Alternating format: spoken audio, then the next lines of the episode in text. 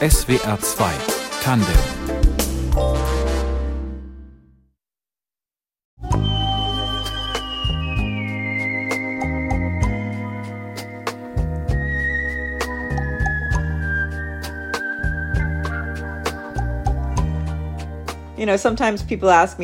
Ich werde immer wieder gefragt, wie ich das gelernt habe. Wenn ich keine Lust habe, die ewig gleiche Frage zu beantworten, erzähle ich, dass ich eine renommierte Schweizer Pfeifakademie besucht hätte. Und die Leute glauben mir. Sie glauben mir alles, was ich übers Pfeifen erzähle, weil niemand irgendwas über das Pfeifen weiß.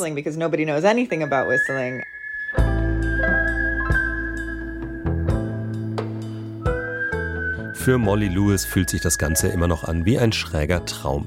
Dass sie mit Pfeifen ihren Lebensunterhalt verdient, auf Tourneen geht, der internationalen Presse Interviews gibt. Die 1989 geborene Australierin hat als Kind einfach gerne gepfiffen. Und immer mehr gepfiffen, irgendwann ganze Film-Soundtracks. Zum Beispiel die Spaghetti-Western-Musiken von Alessandro Alessandroni.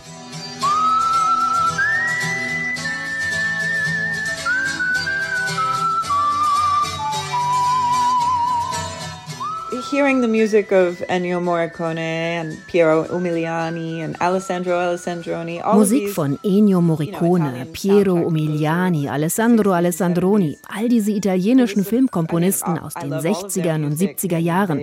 Ich liebe alles von ihnen.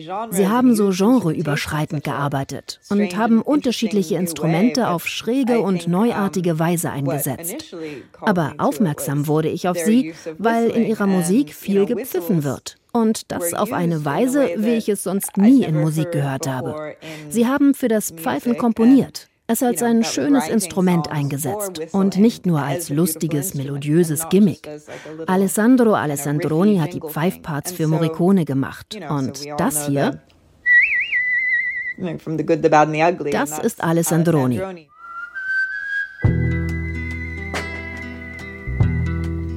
Darum möchte Molly Lewis auch nicht nur pfeifen, sie möchte eine ganze musikalische Welt nach ihren Vorbildern erschaffen. Eine Klangwelt, die heute nostalgisch erscheint, die in ihrer Melancholie aber immer schon von etwas Vergangenem oder weit Entfernten zu erzählen schien.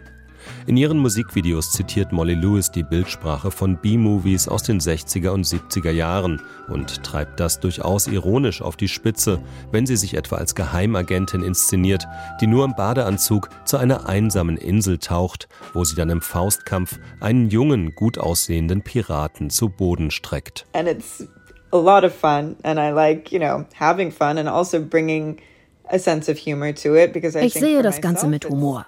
Ich lache auch darüber, weil es so surreal ist, dass das jetzt mein Job ist. Aber die Musik nehme ich sehr ernst. Das ist doch ernsthafte Musik. Sie ist sehr schön. Trotzdem ist diese ganze Sache auch einfach sehr lustig. It's also quite funny. Molly Lewis Musik ist liebevoll und teils aufwendig arrangiert und zum Glück nicht so ironisch wie ihre visuelle Inszenierung. Trotzdem hat sie aber auch viel von dieser Leichtigkeit. Das ist vor allem das Verdienst des New Yorker Produzenten Tom Branagh, der als Musiker in der Manahan Street Band, der Budos Band oder bei den Dap Kings zum Spezialisten für Retro-Sounds wurde. Aber Branagh verfällt dabei nie in Perfektionismus, sondern lässt auch viel Platz für Spielereien. Bei den Aufnahmen für Molly Lewis Debütalbum On the Lips war die Studiotür immer offen. Die Aufnahmen liefen sehr spontan ab. Irgendjemand kam rein und hing mit uns im Studio ab. Und dann ging das so. Hey, kannst du Klavier spielen? Wir brauchen hier ein Klaviersolo. Das war Nick Hakim, ein Musiker, von dem ich vorher noch nie gehört hatte. Aber er war da, wir brauchten Klavier und er hat dieses großartige Solo über dieses Bossa Nova Stück gespielt. Im Studio war immer was los. Die Leute haben uns zugeschaut und mal hat jemand einen Shaker für ein bisschen Perkussion in die Hand genommen. Wir haben die Leute so eingesetzt, wie wir sie gerade brauchten. Come shake a percussion track like who do we have to utilize right now?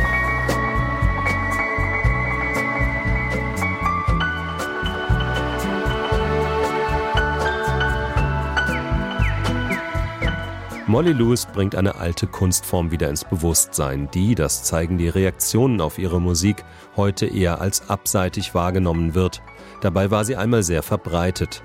Einer der in Deutschland berühmtesten Kunstpfeifer war Roger Whittaker, der aber vor allem als Liedermacher und Entertainer in Erinnerung geblieben ist.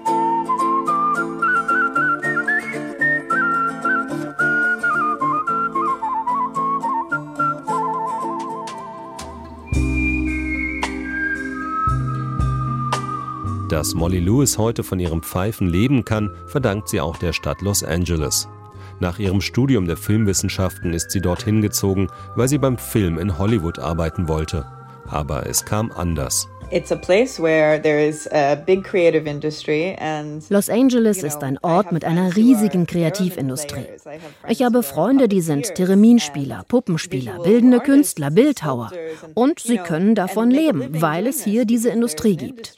Ich finde es sehr inspirierend, wie diese Stadt solche schrägen und wundervollen Talente aufnimmt und darum natürlich auch viele solcher Leute anzieht.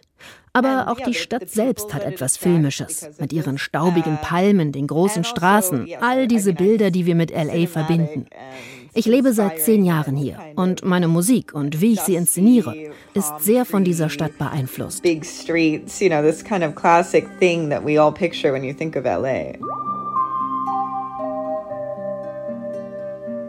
Musik von Molly Lewis lief schon bei Modeschauen von Chanel und Hermes. Sie ist mit Karen O von den Yeah Yeah Yeahs aufgetreten, ist im Barbie-Soundtrack neben Mark Ronson zu hören und wurde vom Rapper Dr. Dre für eine Pfeifmelodie beauftragt.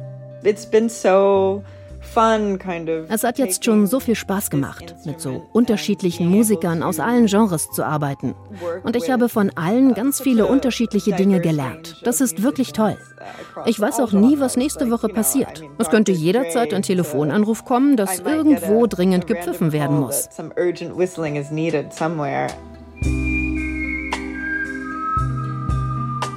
Über einen Anruf würde sich Molly Lewis aber ganz besonders freuen. ABBA, I want to collaborate with ABBA. ABBA, ich will mit ABBA zusammenarbeiten.